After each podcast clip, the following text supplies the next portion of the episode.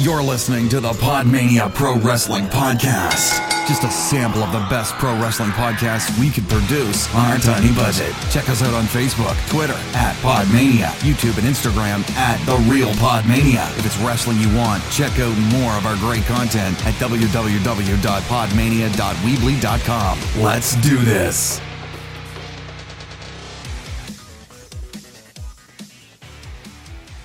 Hello, hello, hello, and welcome to another episode of the Podmania podcast. I am your host, as always, Rob Goodwin, and I am joined once again by Garth. How are you, my friend?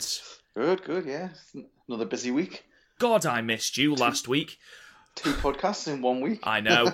Two podcasts in a week. We've done a three. But yes, needless to say, I re- talking by myself for 40 minutes, I really do not miss that. Really do not miss that. It was a shame as well because I had loads of notes. I know. As I was going to do a, a full Jim Neidhart uh, sort of bit. to be honest, we Yeah. should we should probably start this podcast with just a little bit of a um, a look back and you know a retrospective, so to speak, on Jim Neidhart because obviously he did pass away last week.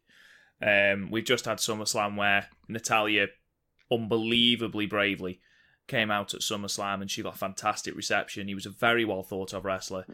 Just Um, wearing his jacket. wearing his jacket, which was amazing. You got Carmella, who you know we slam her so much for a you know a poor wrestling style, but do you know what? She came out in Jim Neidhart gear, like inspired gear. Absolute fair play to her.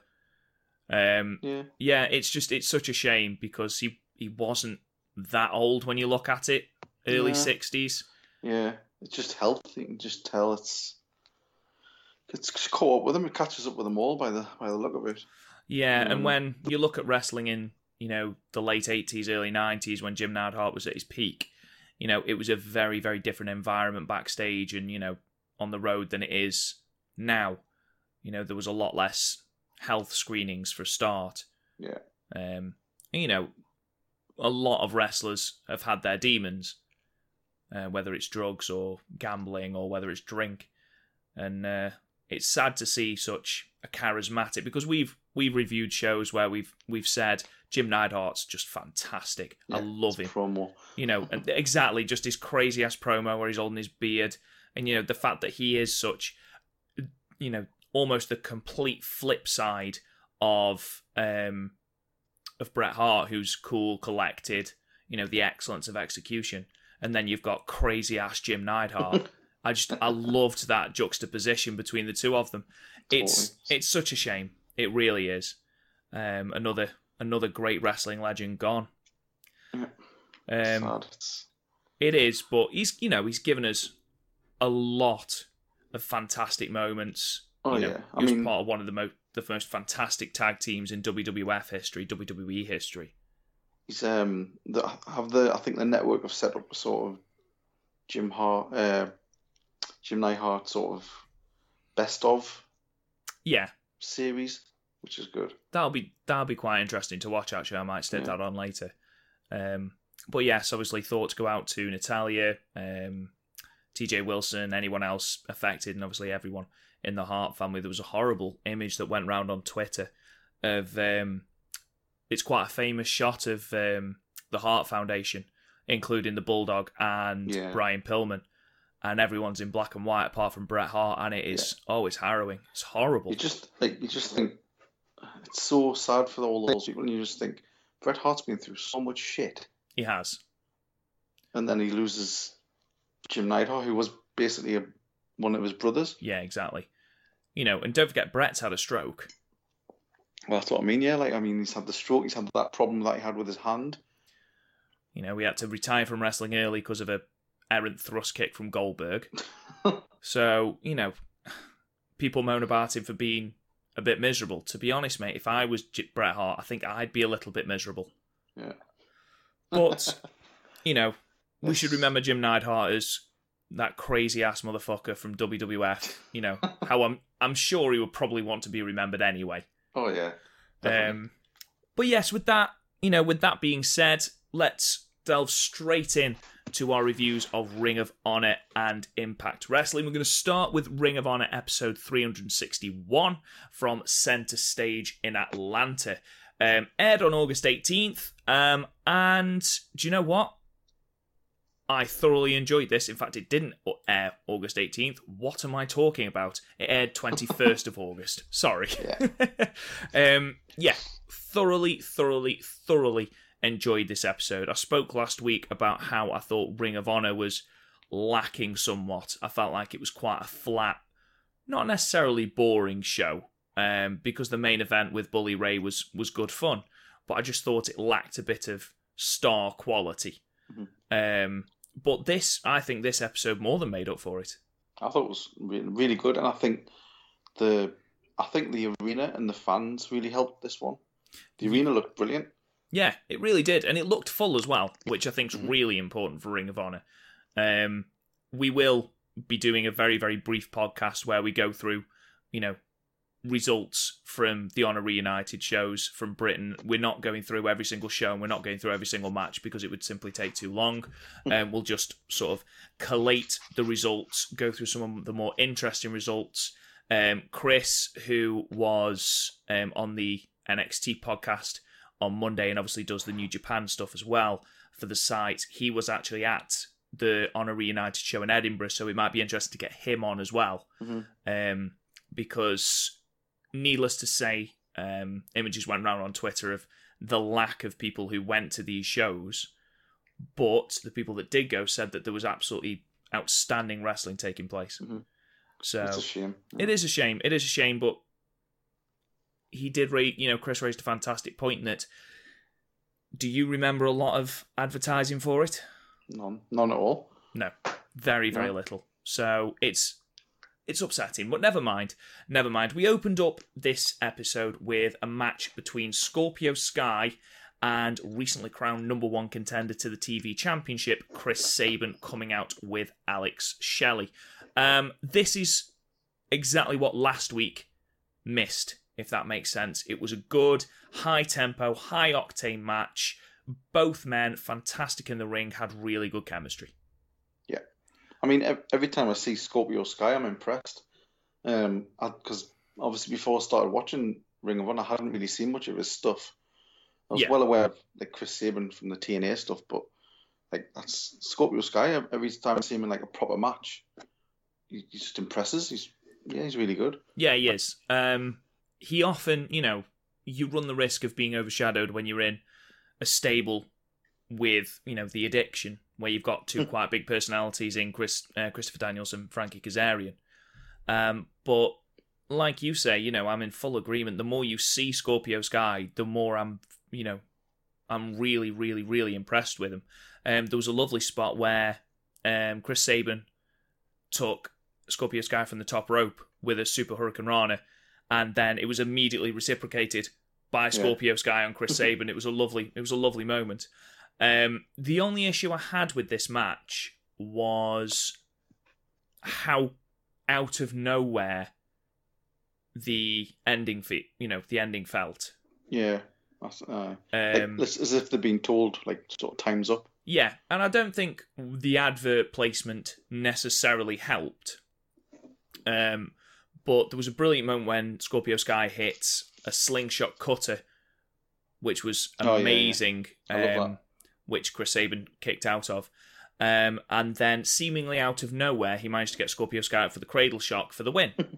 um, which, you know, I'm not saying it's a bad finish. Definitely the right man won. You want to build Chris Sabin up before um, his match with Punishment Martinez for the Ring of Honor Television Championship. Chris Sabin seemed to have sort of a bit of a cocky attitude in this. But you know what? I like that about him. Yeah, that's what I mean. Yeah, it's like you can tell he's sort of working on a character that's different to his tag team Yeah, sort of persona. yeah. Um, unfortunately, this then leads to quite a quite a somber moment. Um, Alex Shelley, who's accompanied Chris Sabin to the ring, gets on the microphone and announces that he will be retiring from wrestling. Um, he said he came to the realization after the third time of having his teeth knocked out. You know, he makes a fantastic point of how wrestling, you don't get medical insurance, you don't get this, you don't get that, so you can't actually retire. And Yeah. it's something you don't really think of because every single time he gets his teeth knocked out and the amount of work that he's had to have done on his mouth after the injury, he has had to pay for that effectively out of his own pocket. Mhm. And, you know, that's a lot, a lot of money. Um, so he says, basically, bigs up Chris, uh, Chris Sabin. He really struggles to keep it together during this promo. really struggles, and it's quite an emotional moment. Chris Sabin is really, really struggling. They're obviously very, very close. You get tag teams who work together, aren't necessarily friends. You can tell these two meant a lot to each other. Yeah. Um, he's told It was She- quite sad. it was. It was horrible. Um, Shelley just tells Sabin, if you want to do anything for me, just validate our careers by showing everyone that the Motor City Machine Guns were, for a brief time, the best tag team going. Which, you know, they probably were. They were, yeah. Um, and he said, you know, go on your own singles journey. You've done amazing things. Started listing off his um, his accolades, including the best of the Super Juniors he was recently at, and just said, get some gold. And you know, start with the television title. Let's get some gold. They embrace, raise their hands. It was a lovely moment. Then lanky Roman Reigns entered the ring, Punishment Martinez. Um, rather cumbersome, I thought, rather ungainly. Dropped the chair, didn't he? Yes, um, dropped the chair completely, which was an interesting moment. Um, laid both men out and then slammed both their heads into the chair, which was I thought was quite good considering the story that we'd just gone through. Yeah. Um, and then who should come to the ring to stop Punishment Martinez inflicting more pain? But Scorpio Sky Scorpio Sky. who comes back from the back with a chair and heads off Punishment Martinez. So, shame that we see Alex Shelley retiring from professional wrestling. Um, it's a shame that we're not going to see any more Motor City Machine Guns because they are, Yeah. or were, I suppose now, a fantastic team. But Chris Sabin has proved, you know, in the last two matches that I've seen him in, and I know Chris has raved about him in the best of the Super Juniors, um, that, you know, he will be more than fine on his own. Oh, yeah, definitely. Um, I presume that the match between um, himself and Punishment Martinez will take place at Death Before Dishonor. Do we think he's taking that title? Uh, it's hard to say. Um, I think, I think he might. It would be very, very strange booking if he didn't. because I, th- I don't think to like Punishment Martinez is one of those characters that doesn't really need a belt. No. And more than that, I think if you're working Alex Shelley's retirement into this as well, which they have been doing, and they certainly have done here, Mhm. I think that you know you've got to follow through with it. Yeah, it'd be a good payoff Yeah, if he wins it there and there's a big celebration. Definitely, definitely. Um, we then cut to Kenny King backstage, who'll be taking on Marty Scurll in the main event. He says that he wants to take a page out of Marty Scurll's book and basically make the villain bend the knee, um, which is wonderful foreshadowing for the match later. yeah, Um, we then had a Women of Honor division match between Karen Q, who always seems to be on the show. Always seems to be. They obviously hold her in very, very high, uh, high esteem. Um, taking on Jenny Rose. now, as the both the women were coming in, as they did last week for the number one contendership Fatal Four Way, um, they had a picture-in-picture promo. Karen Q's was fairly decent, you know, fairly standard, but fairly Yeah. decent. Um, Jenny Rose came across very much like she was reading off a script. yeah. Or that she'd forgot what she was going to say. Yeah, it was very lacking in emotion. Very lacking. And I know it's easier to do emotion if you're a heel, but she just, I don't know, it was just very. What it was very monotone. I think that's probably the best way of describing it. Um. So yeah, Yeah, yeah. not the best thing Yeah. to start with. But they had um, Kelly Klein on um, Commentary. commentary. Sorry, Yes. Com- they- com- it's tripping on me words today. yeah, yeah, Kelly Klein, Klein joined. because obviously the the building the big sort of um, angle between her and um, Jenny Rose. Yeah. Um, I liked how they sort of mentioned the chipped tooth. Yeah, in a match between Jenny Rose and Kelly Klein, Kelly Klein who, for some strange reason, always wears a mouthguard, but in this match took it out and ended up chipping a tooth due to, um, I think, I think it was an elbow strike. Like yeah, it was an elbow. Yeah. So um, she was on commentary, providing very, very little on Mm. commentary, apart from the odd quip about mouth injuries and dentists and things like that. um, it was an all right match. Um, Yeah. My feelings at the start of this match was I've I've seen Karen Q a lot um, over the last couple of weeks, especially since we started reviewing Ring of Honor, and she's always lost, always. Mhm. And she I think mentioned it in a promo, didn't she? she did, yeah. She said she needs to start winning. And I thought the exact same. I Yeah. thought she has to win here because there's nothing on the line. She just needs to build momentum. Yeah, I think um, I, I quite like Jenny Rose. Like technically, she's really good. Yeah, she she is decent. She hit a good spear. Yeah, she's better than you would think.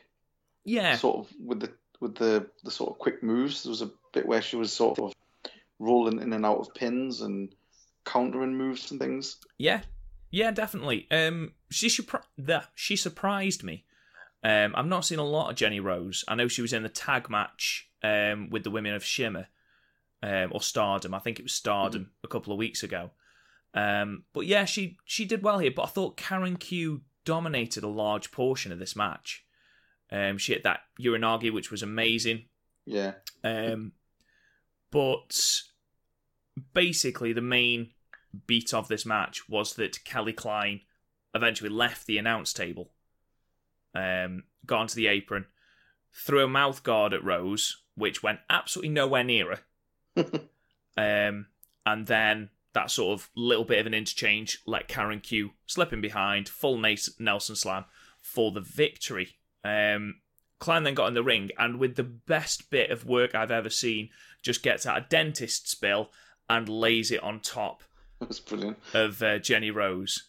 You know, in a very, very poor man's attempt at um, the Million Dollar Man stuffing Yeah, money into the mouth. Here's a dentist bill. I really like Kelly Klein. I think she's a really good sort of heel character. Yeah, she is. I just I, I thought that she offered very little on commentary. She didn't really need to be there. I think Yeah, it could have just been her running run-in. in. But I suppose if there's a run in later on, which we'll talk about in a minute, um, perhaps they didn't want two in a row, which is fair Yeah. enough. Um, we then get a preview. Now I am really excited for this match.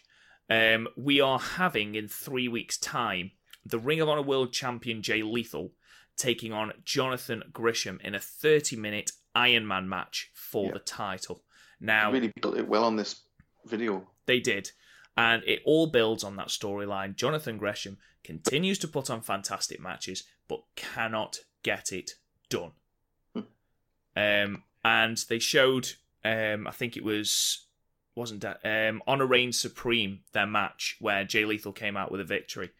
And they really built just how good that match was. And Jay Lethal does a fantastic job of building just how good an opponent and how he underestimated Jonathan Gresham, which is, you know, really, really good. Jonathan Gresham at the moment feels like a really big deal in Ring of Mhm. Honor. Yeah, You know, he says he's got one thing to prove, and that is that that is that he's the best pure wrestler in the world.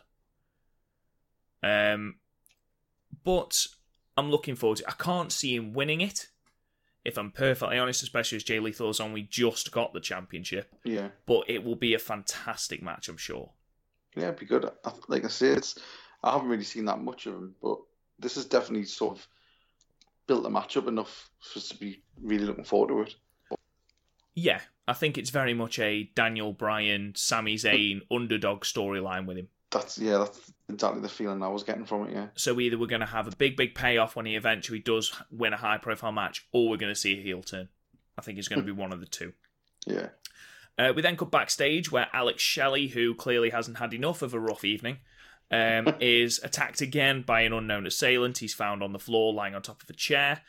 Um, Chris Sabin finds him, yells for help. Four men who do absolutely nothing, just sort of look at him, come to the scene, and Sabin yells for help. It was, you know, it was. We assume it was supposed to be Punishment Martinez. yeah. Um, Building building more of a sort of heat between them. Yes, yeah, exactly. Um, we then get a first round match from the top prospect tournament match um, between FR Josie and Eli Isom. Um, again, picture in picture promos for both men. Do not care at all for FR Josie. I just I don't know I don't know I don't know what to think. I was just like, what's this? He's They either come from the back backyard wrestling. Well, he's either the best actor in the world to act like he's just he can't act, or he just can't act. Um, because his promo was appalling. It was it was so wooden, awful. And then you contrast it with Eli Isom's when he came out and he was full of energy. You know, he was full of gusto. You know, he's the only man. You know, he's the man to pin Christopher Daniels. So you know he was full of it, and then just, I don't know. I just Fr Josie's was very very flat. Yeah. Um, to be honest, I was amazed we were going to get four matches on a Ring of Honor episode. If I'm perfectly honest, Well, that's it.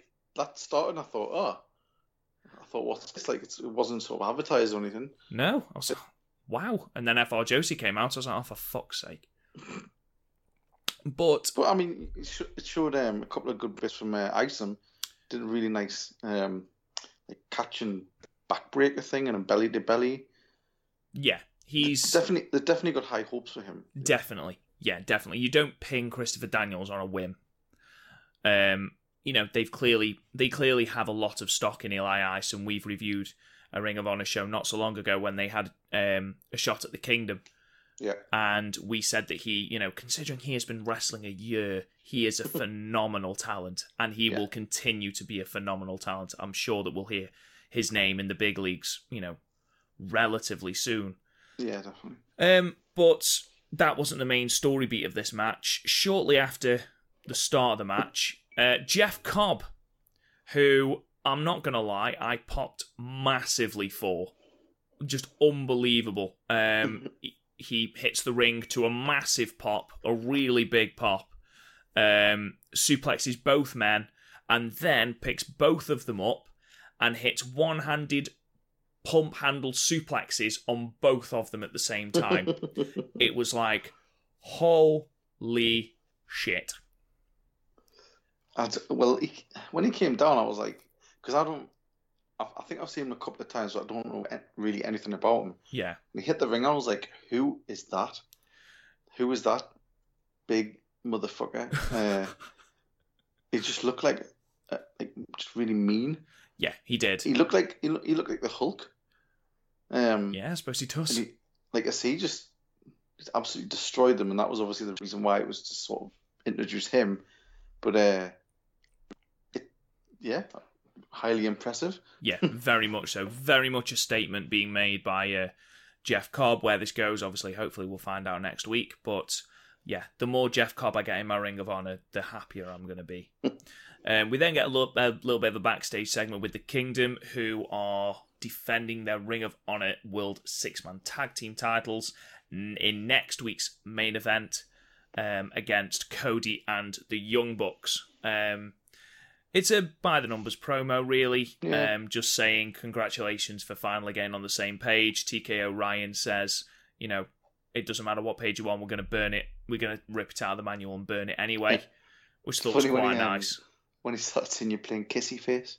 Yeah. Do you know what? They're a cohesive unit, a really good unit. I enjoy watching the Kingdom. Um, I think Matt Taven's fantastic. Um, Yeah. I think that it's going to be a fantastic match between the two. You know, any Young Bucks match is fantastic, and like we say, we enjoy watching the Kingdom. So I'm Mhm. looking forward to next week massively. Definitely. Um, we then go to the main event. Um, Kenny King taking on the villain Marty Scurll, who is still sporting the homage to the hurricane pants. Um, do you know what? Really, really, really good match. Thought was- Scurll, yeah, because of his excellent. shtick, often gets overlooked for his chain wrestling and his catch wrestling ability. But there was some beautiful sequences in this oh match yeah, really, really good. um, there was a lot of back and forth. Um, I feel like the storyline for this match, Garth, I don't know if you felt the same, um, was that Scurll will resort to anything to win. And because he'll resort to anything to win and he will go that extra yard for the victory, he had an answer for everything that Kenny King Yeah, gave to him. and and I think, like with the result and the way King wins it, I think it's sort of it's one of those ones where it's pushed King, King beyond what he would normally do. Yeah. Yeah. And absolutely. Because at the end, I'm I was watching it thinking, is there a double turn here? Because Scurll was being like cheered like the hero, and Kenny King was being booed. Yeah, it was. It had been a very, very subtle one, and I think it was uh, certainly an unwilling one. I don't think that yeah. was what they were going for. I think it was just that's the crowd love Scurll. That's what I mean. I think. I mean, he was all the way through. He was playing to the crowd, and they were cheering and they were playing along. Um, Especially when he did the, the, the finger, where he stamped on the fingers and he hushed them all, deadly silent. Yeah. that's that's charisma. That's that's what you want. That's what you want to see. Exactly. We saw Marty Scurll go up top and hit a superplex. Yep. Very very rarely see Marty Scurll go up top. Uh, um, there was one bit that I loved, and it wasn't even really a sort of big move. It was where um, Scurll had King outside, and he went to throw him into the, the ring apron, and he just sort of did a sort of slide and span back out. It was almost like Andrade Cien Almas, where he stops himself in the ropes for the yeah. Tranquillo, but sort of just carried on with his momentum. It, it was really good. Yeah. I know the spot you were on about. Just that, I just like things like that, and like you say, the catch wrestling, where they had each other in the arm locks. Yeah. Uh, and then Kenny King did that sort of dancing spin to get out of it. So smooth. it was. It was a really, really smooth match. Um, Kenny King also has one of the nicest spine busters I've seen. Yeah, that was really good. It was amazing. The height. The height I was just going to say, Scurll went flying. Um, and I, I, always love the spot, and I know it, it, was a spot that Bret Hart used to use quite a lot, where Kenny King went for the sort of sunset sunset flip pin. Yes. And Scurll just sat on him. Yeah, I like that I as well. That. I love that. Yeah, I love that spot. Um, there was a nice bit of homage. We've talked, you know, we reviewed when uh, Austin Aries was commentating on the main event and you know he was very very down on Kenny King, you know his former mm-hmm. friend. Um, but we had a little bit of a homage to Austin Aries here when um, Kenny King lost in the uh, locked in the last Chancery. I thought it was really nice how both Colt and Ian both said if that was Austin Aries, he'd have tapped out, but because you know Kenny King isn't used to that move properly, yeah. that's why Scurll was able to get to the ropes. But then Scurll did like a he did the sort of discus elbow. Yes. And the brainbuster. Yes, Scurll broke out the brainbuster. Yes. Yeah. Um, which again looked savage. King kicked out. Um, I thought my favourite spot of this was when King had Scurll in the fireman carry ray to hit him with the royal flush, and yeah. Scurll countered it into a tornado DDT. Yeah. Oh, really good, it, yeah. looked think, so nice. Like, this match really sort of sh- sort of highlighted how good Marty Scurll is as a wrestler. You don't exactly. often see it. It gets overshadowed a lot because of either his shtick, his gimmick, or because he's he's quite reliant on comedy a lot mm, of the time, yeah. um, which does sometimes take away from the fact that he can wrestle. He's really was really really good in this match. This was a really excellent match. It was a really good match. I've really enjoyed it, um, and I even enjoyed the not necessarily the screwy finish, but I enjoyed the storytelling in the finish. Yeah. Um. So Scurll goes. Go on. He had had to do what he did. Yeah, exactly. But he took a page out mm-hmm. of Marty Scurll's book, and it's what Marty Scurll would have done. So Marty Scurll goes for the uh, the umbrella to sort of clock Kenny King with the referee takes it off him. The ref is arguing with Scurll. Kenny King comes up from the back, rolls him up, but plants his feet on the top rope for extra leverage, meaning that it's a dirty pin. Uh, gives Kenny King a victory. The crowd are livid, which I think is quite funny because obviously they are very, very much behind Marty Scurll.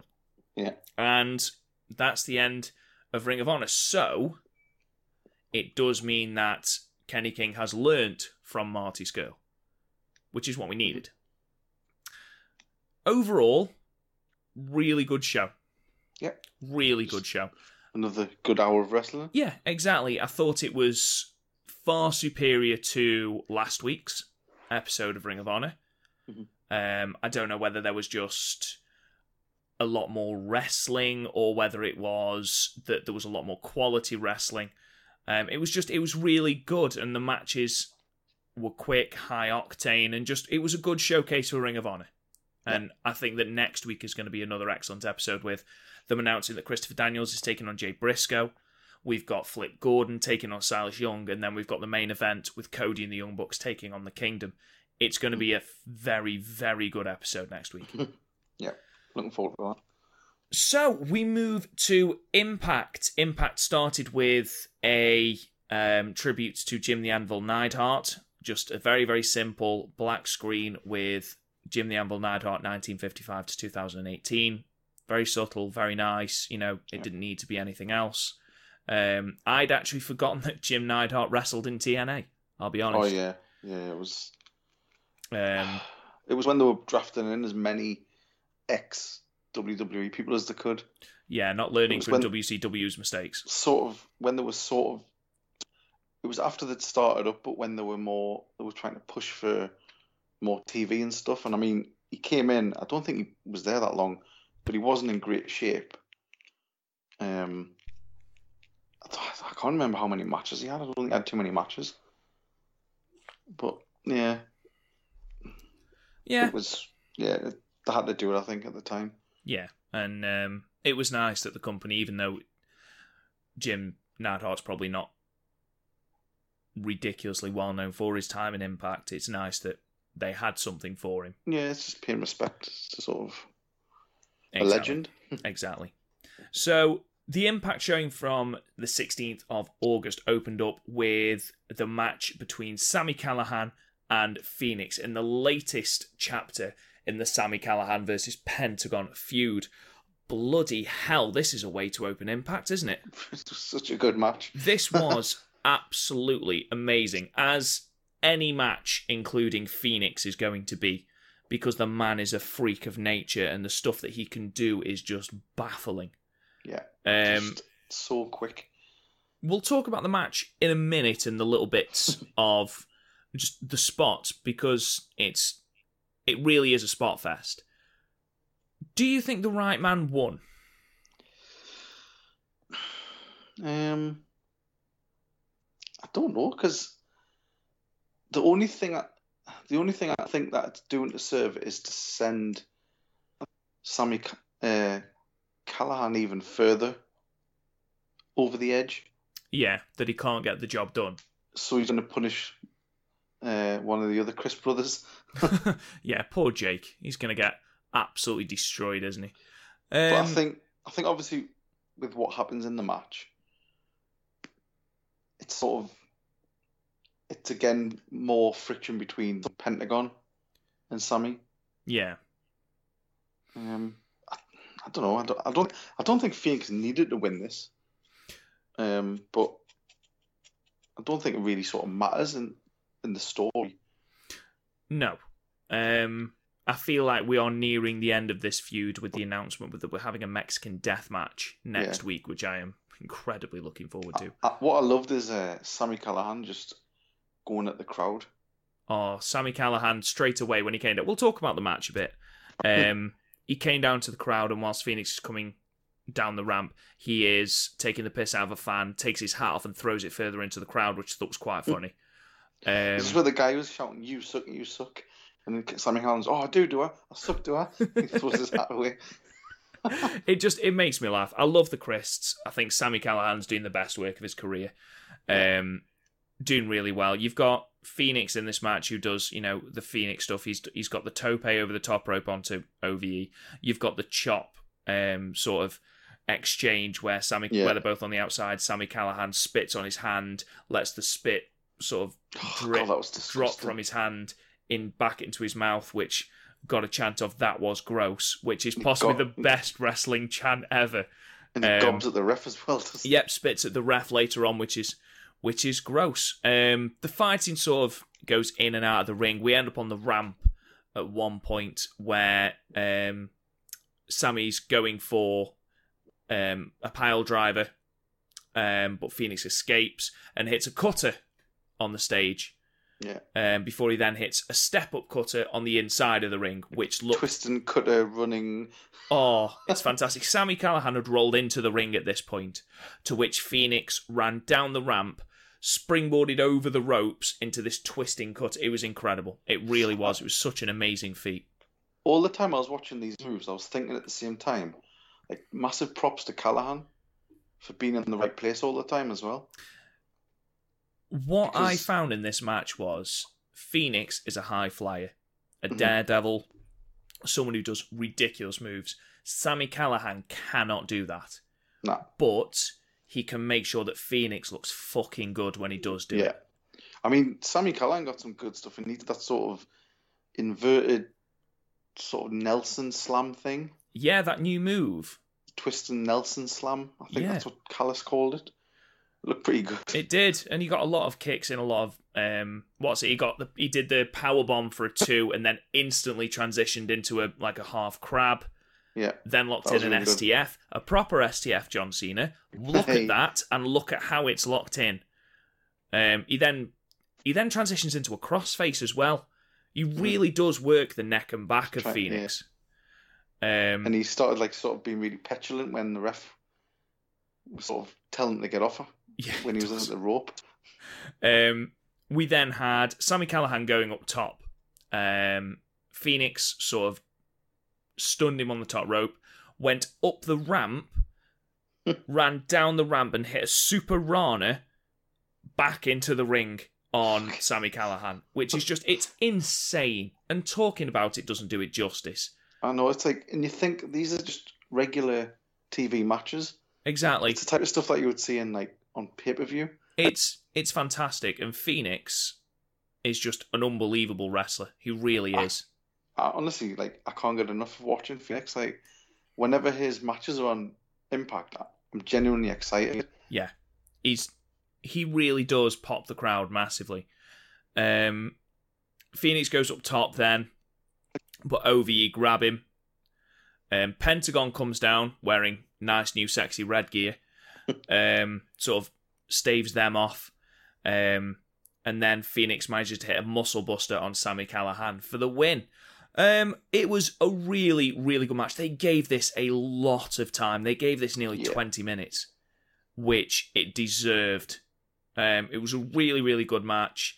Like I said, it could be used, I suppose, to further Sammy Callihan's descent into madness. It's just, I find it very strange that Callihan is yet to win a match in this feud. Or Uh, since Slammiversary, I should say. I was thinking Callihan's got to win that Mexican death match. He's not going to win that Mexican death match. Do you think? No. Pentagon is going to win that by a mile. I think it's going to be brutal. I think it's probably going to be a fantastic match. Oh yeah, it's gonna be. But I can't see Callihan winning that. I cannot see it. I just think where does he go after that? That's my that's my issue with this match. That's my only issue with this match because this match was ace. You know, fantastic way to kick off the show. Yeah. But where does Sammy Callihan go from here? And I suppose you can make a storyline out of that, which I'm sure they are doing. Um, but it'll be interesting to see anyway. Um, we then just get a little bit of a video package uh, for LAX versus the OGs because obviously the main event is an actual street fight, an actual street fight between the OGs and LAX.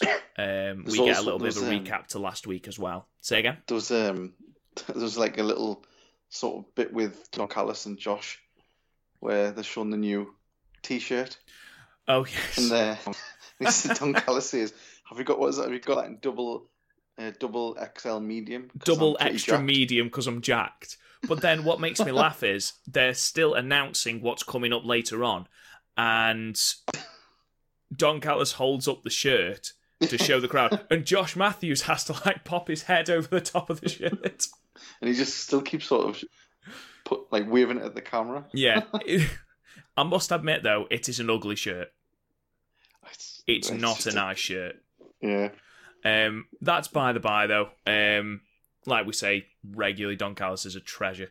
Um, we then ha- we then cut to Fenix backstage, who um, has been told that he is getting a title shot at the X Division title, which is currently held by Brian Cage, who comes to Fenix backstage, lifts up the title, and leaves without saying a word. Um, opinion on the thought of this match, Garth?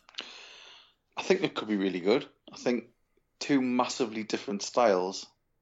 Um, I can't see Fenix winning it, but because they seem to have a massive, like a load of stock in Brian Cage. Um, but Brian Cage has um, been in Lucha Underground. He was in that for quite a while, so he's obviously used to sort of having matches against the type like Fenix. Yeah. So it should be good. It should be very good. Again, another match I'm extremely excited about. What's that? Um, what's it called? The redefined. Redefined. That's it. Yeah. Yeah. Um, I thought this would have been a Bound for Glory match.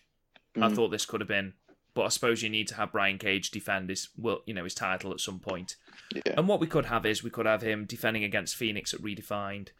You know, have a couple more defenses, and then possibly Fenix gets another shot at it. Come Bound for Glory potentially. Yeah. Um, God, I wish the Bound for Glory series was still a thing. Um, we then get our Global Wrestling Network moment of the week, which was just fucking chaos. it was literally just brawls between the British Invasion, World Elite, and Main Event Mafia. It was just it was like, utter chaos. It's almost the whole roster. It was basically just all around the Impact Zone, just everyone. It was just unbelievable. Then the X Division got involved. It was chaos. Um, there's no point in reviewing it. It was just it was just no. a case of everyone in, everyone have chairs and whatever else. It was chaos. Well, I was watching it because it, it started off as just a regular match, and I was watching it, and then as I was watching, I was like, "Shit, I remember what happened now." And uh, when it kicked off, I was just sat there laughing to myself, just, just this is brilliant. it's because this is the sort of batshit crazy stuff that they started doing in TNA, just to sort of because the the ras- the roster was so like stacked. Yeah, they had like they had obviously they had the main event mafia was just all the legends. Yeah, it was. I think so, the idea of the main event mafia was really good, and I think if the WWE did something like that, it could be really, really good.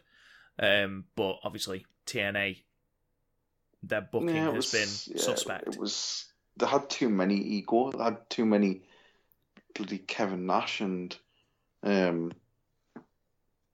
Big Papa Pump who shouldn't have been having matches ahead of like Kurt Angle. No, no, definitely no, but not. It's it's worth checking out. yeah, people haven't seen it. um, we then cut to a backstage promo um, with Alicia interviewing your favourite person in the world, Ali, who is joined by Kiera Hogan. This is what I felt to be the exact same promo that Ali is given every time she's talking about Su Yung. Just, again, it's so it just seems so disingenuous. Yes, it does. I felt this one was far better. Don't get me wrong. I felt she delivered this one with at least a little bit of fire. Um, but the it boils down to she doesn't want to get distracted by Tessa Blanchard. Uh, she's not going to get distracted by the impacts, the Impact Knockouts Championship. Um, she's just doing this for Madison Rayne for Rosemary, and for I quote her own soul. Um, and in the only thing that is worse than Ali's acting in this, Kiera Hogan says, "I've got your back," I've which was just back. so wooden. It's like it's like they're saying something that they don't actually believe. Yeah, it's yeah. It was a segment that I suppose did its job. It built for the match later on tonight. Um, but yeah, we've said before, I don't mind Ali. Um, you seem to have an issue with the promo skills. Just everything about it just seems very, very forced. Yeah, like it's not a natural character. No, no, I know what you mean. Um, we then start the second match of Impact with Jimmy Jacobs making his way down to the ring, the Zombie Princess. I find him hilarious. Um, I thought it was excellent. I did really enjoyed it. he says that he might be a princess, but he's not soft. He's a monster. Um, so as Johnny Impact is coming down, he sits on the term the top turnbuckle, which just makes me laugh. I was just I was watching. I was thinking he's so fucking weird, but it's quite captivating. It is. It is. And he reminds us of Jeff Hardy for some reason. Oh, weird. I must admit, Just- he doesn't me at all. Just that, I don't know that. When, when especially when Jeff Hardy was doing the whole um, the TNA run where he was, it was all like artistic and it was when he first started doing the thing where he painted his eyes Yeah, and it was all like a sort of trip. yeah. Um, it just reminded us of that Matt Hardy for some reason. They're flighty and yeah, weird. Um, so anyway, it's all right. He comes, he gets Johnny Impact down to the ring for their match. Um, but you know, Swerve Kongo Kong comes in, beats him up uh, before the before the bell. Um, then tosses him into the ring. Jimmy Jacob goes for the cover, kicks out. They have a bit of a slap. Johnny Impact sort of fires up. Um, however, Kongo Kong comes in, Samoan driver, DQ, match thrown out. Um, Johnny Impact technically wins, um, but there's a bit more shenanigans after the bell. Uh, Kong and Jacobs then get the stairs, harkening back to when they lawn darted him into the stairs many, many months ago. Um, Impact does fight back. He hits a DDT on Kong, who falls off the ramp. Um, Jacobs attempts to hit him with a chair, but Impact no sells. Okay. yep. It just completely no sells it. Up, doesn't he? There's a wonderful bit there where we get the most parkour chase around the ring ever as Jimmy Jacobs attempts to escape any way he can, but is constantly cut off by Impact doing his ridiculous parkour moves. And he then lays Jacobs out with the steps and stands tall at the end. Yeah. Bizarre, bizarre segment. Um, Yeah. But, you know, it did what it was supposed to do. It forwarded this storyline. Um, makes Johnny Impact look amazing as he is. You know, his parkour's unbelievable. Yeah. Um, didn't do much for Kongo Kong, not gonna lie. If you're building him as this monster and it's taken one DDT to keep him out for Yeah. what felt like about 20 minutes, um, it's not it's not exactly doing a lot. But especially especially when Johnny Impact's sort of brushing off a chair shot to the back. yeah, exactly, exactly. And then a stair shot or a step Yeah. shot is uh, rendering Jimmy Jacobs unconscious. But that's by the by because we need Garth to get onto this next bit because this is money. I am, of course, talking, ladies and gentlemen, about Scarlett Bordeaux's smoke show. Um, the honestly, I'm a little bit offended by this. I was just embarrassed, honestly. Like, it was like, it, it- honestly, it was just like watching the sleaziest parts of the Attitude Era. Yeah, it's it's everything that was stereotyped about women before women's wrestling took off. And I feel like it's just regressing. There was no point to this smoke show at all. No. The show didn't it took place backstage. There was no there was no staging or anything. It was literally on a sofa. It was um it was ridiculous. Basically, KM and Fallah Bahh. Falabar is the one redeeming point in this segment. Um they're both on a date with uh, Scarlett Bordeaux.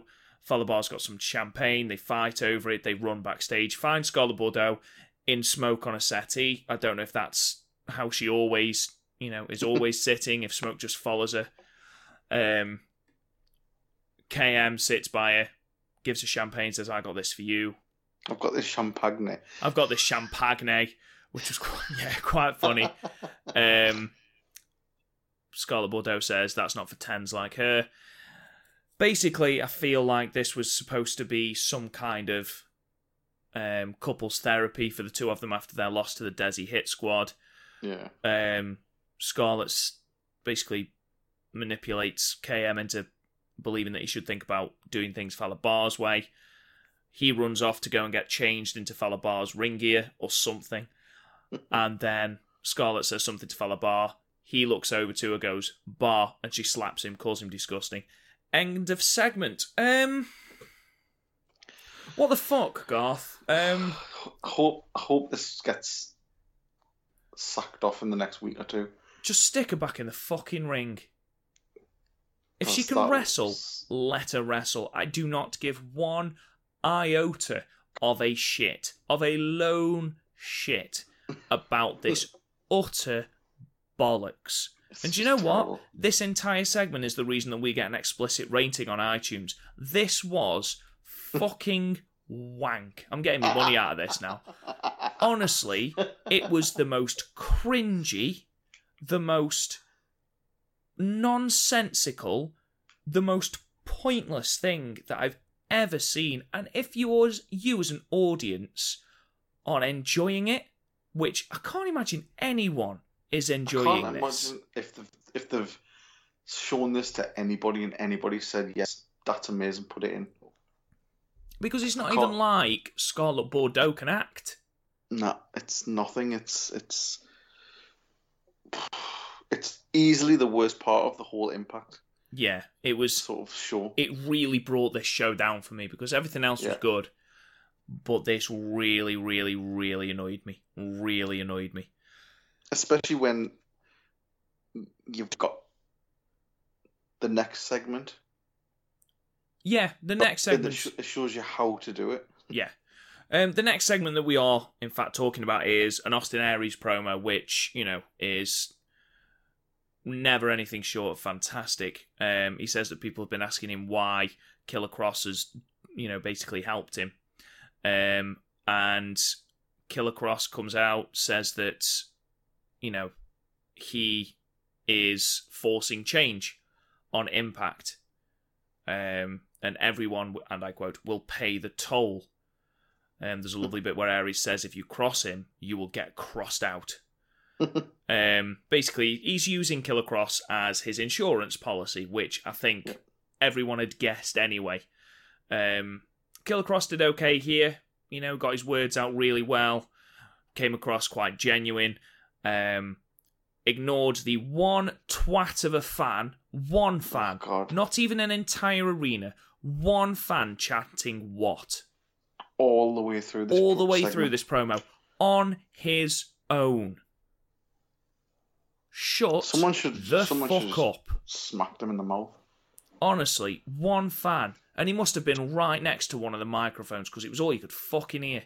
Yeah. And honestly, if you've got Austin Aries talking, shut the fuck up and listen. Mm. Austin Aries has a great line where he says, "It's a great day to be great." Yeah, he did. Not that you would know that. He said to the crowd. Um, anyway, so Eddie Edwards arrives, kendo stick in hand.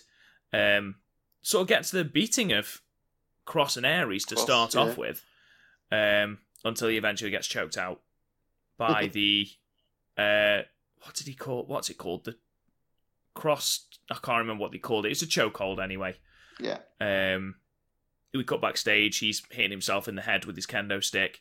Um, Alisha, his wife, comes back, checks it's okay, but says that they aren't okay. Um, she walks off and he throws a massive fit, asks why people think he's crazy. Um, I love deranged Eddie Edwards. It makes me laugh. Yeah, it's good. Um, we then get a match between Joe Hendry versus Eli Drake. And when the best thing about this match is Joe Hendry's entrance, I've written down. It's so funny. it was it was really really funny. You know, constantly making references to the fact that he's already beaten Eli Drake once. Um, it was this was not good. Nah. this wasn't a good match.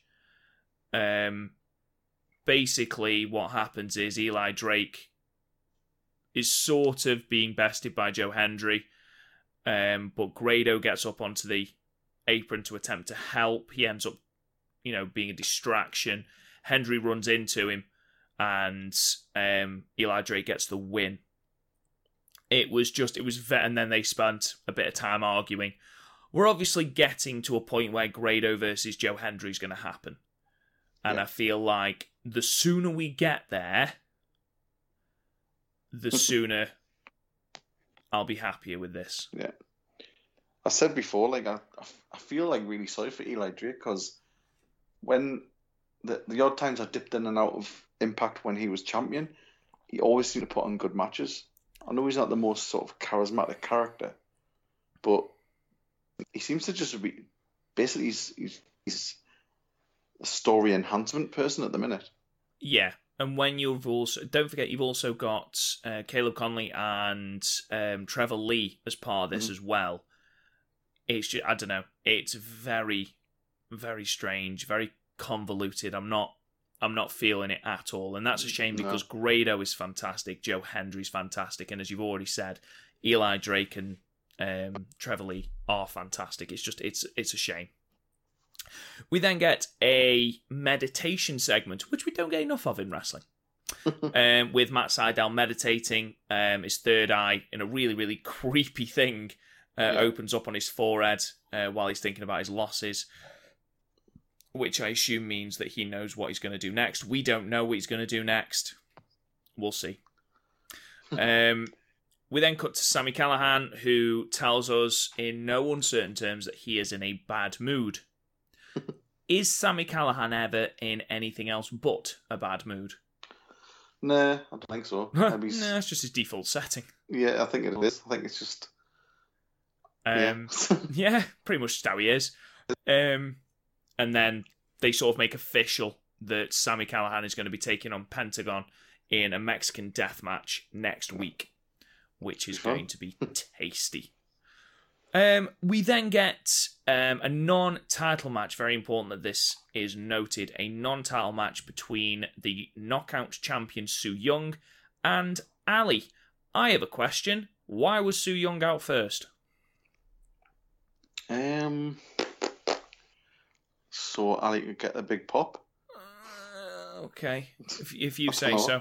I don't know. Um, it was it was an okay match. Um, the match was really a vehicle for what happened afterwards. Yeah. Um, Ali again was dominant in this match. I can't know what it is. I just every time she does those really crap sort of running forearm things, Yeah, and they look so piss poor. But then she does that where she sort of, sort of like cheers the crowd sort of thing. It's every time. yeah, I just don't. I'm just not feeling it. Just I just don't feel yeah. It's I feel the feel intensity's just again. It just feels so fake. I don't feel like there was. Ali's now got the best of Su Yung twice in two weeks or in Yeah. three weeks. It seems very, very weird how they're booking Su Yung now.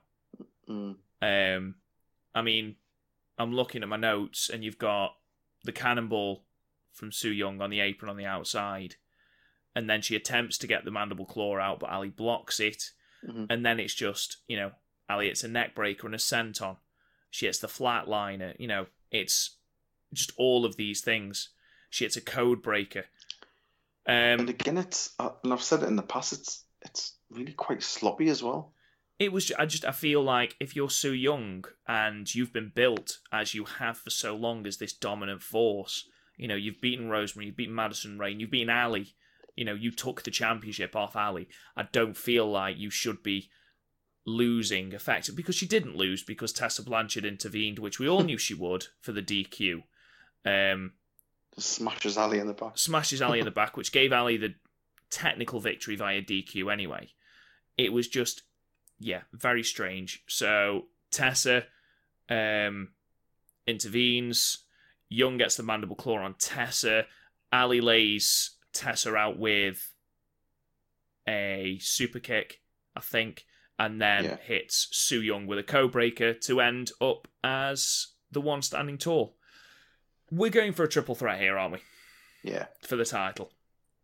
Um, and unfortunately, I've read the spoilers, so I know what happens. Um, I'm not gonna I'm not gonna say it, obviously, um, but it's not at Bound for Glory, right. which surprises me. Um, but we do get a triple threat for the title, which I think Yeah. everyone knows anyway. It's the way we're going. Um, yeah. I mean, ever since um, Tessa started sort of signaling she was going for Ali, Yeah, it was you a it was a necessary match to move that storyline along. I just feel like it was a very the match almost almost seemed like an afterthought. Mhm. Um, we've then got two final things. We get the news that at Impact Redefined, a sort of special um, episode, Brian Cage will be taking on Fenix. That's made official, and then we get the non-title street fight between the LAX and the OGs. Now, I said to you, Garth, that if you watch this episode of Impact on the Global Wrestling Network app, um, the show's an hour and a half. It got to an hour and twenty minutes, an hour and twenty, an hour and nineteen minutes, Yeah.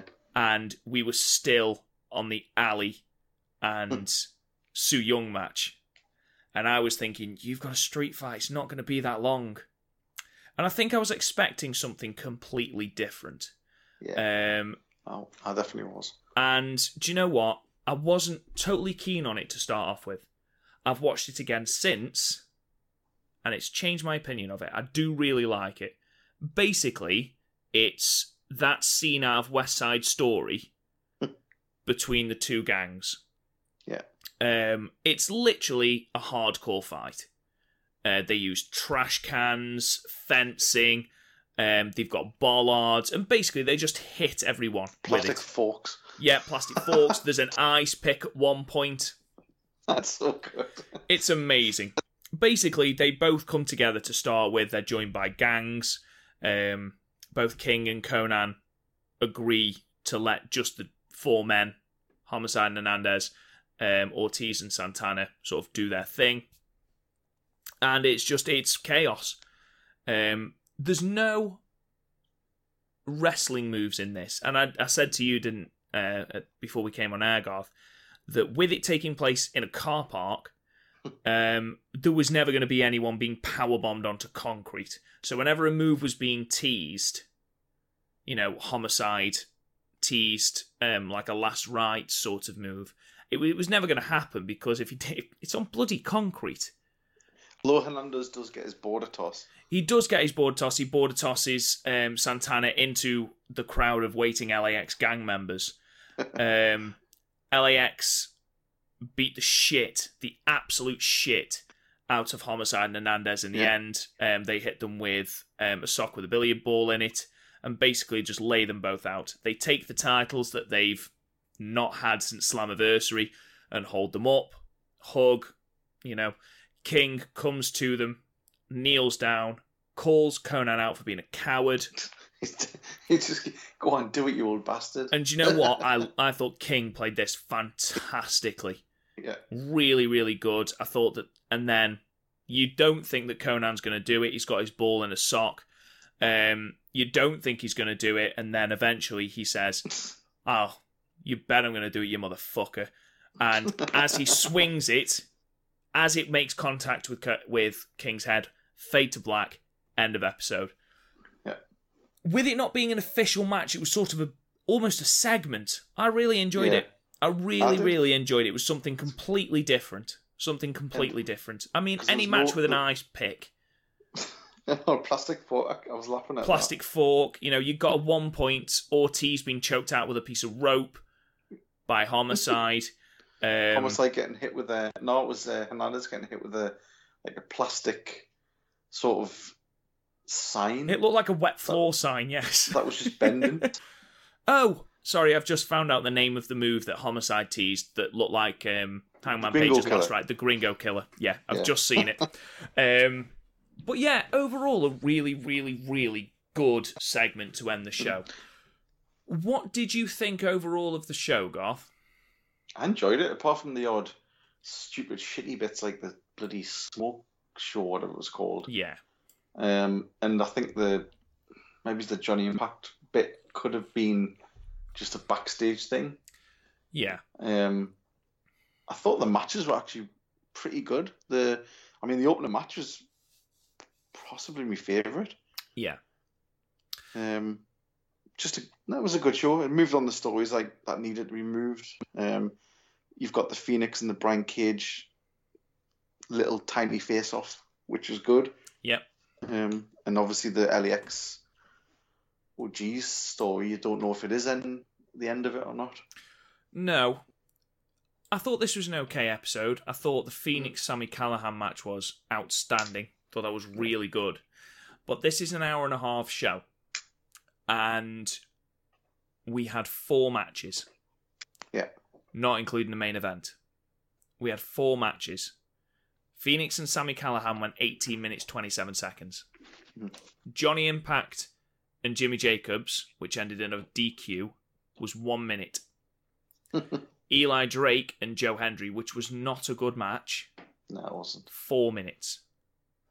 And then Allie and Su Yung, which again ended via DQ, five minutes. Bloody hell. In an hour and 30 minutes, we need more than four matches, you know, which ultimately total to about half an hour of wrestling. Yeah, I think I think they need to do something about. They obviously don't have enough because that's why they're putting those classic matches in as well. Yeah, there was there, it was very backstage segment heavy again Mhm. this week. Um, I'm hoping that we get a lot out of this Pentagon versus Sammy Callihan Mexican Death match next week. I'm very very excited for that. I Um, mean, it's not it's not like they don't have enough wrestlers. No. Um, you know, we the feuds that we had, it showcased the um, Aries and Eddie Edwards feud. Yeah. We got some more talk about Killer um, Killer Kross. I'm more than happy about that. The LAXOG stuff was really good. I just I I think it's because I'm not feeling the Eli Drake and Joe Hendry and Grado stuff. I'm Yeah, I'm that's- hoping I do. I'm hoping beyond hope I do. but it's it's grating. Let's put it that way. Overall, a good week of wrestling, Garth. I think that's safe to say. Um, but yeah, thank you very much, ladies and gentlemen, for listening to the podcast. Of course, if you're interested in listening to more of our stuff, you can find it on iTunes and on Castbox. You can also find it on the website at www.podmania.weebly.com. Uh, you can follow us on Twitter, on Facebook, subscribe to the YouTube channel with a lot more content coming soon. Um, you can talk to me on Twitter at, at RealRobGoodwin. Where can they follow you, Garth? Uh, at Drummer Jackson. Fantastic. Thank you so much for listening again, guys, and we will talk to you guys again soon. Yeah, see you next guys.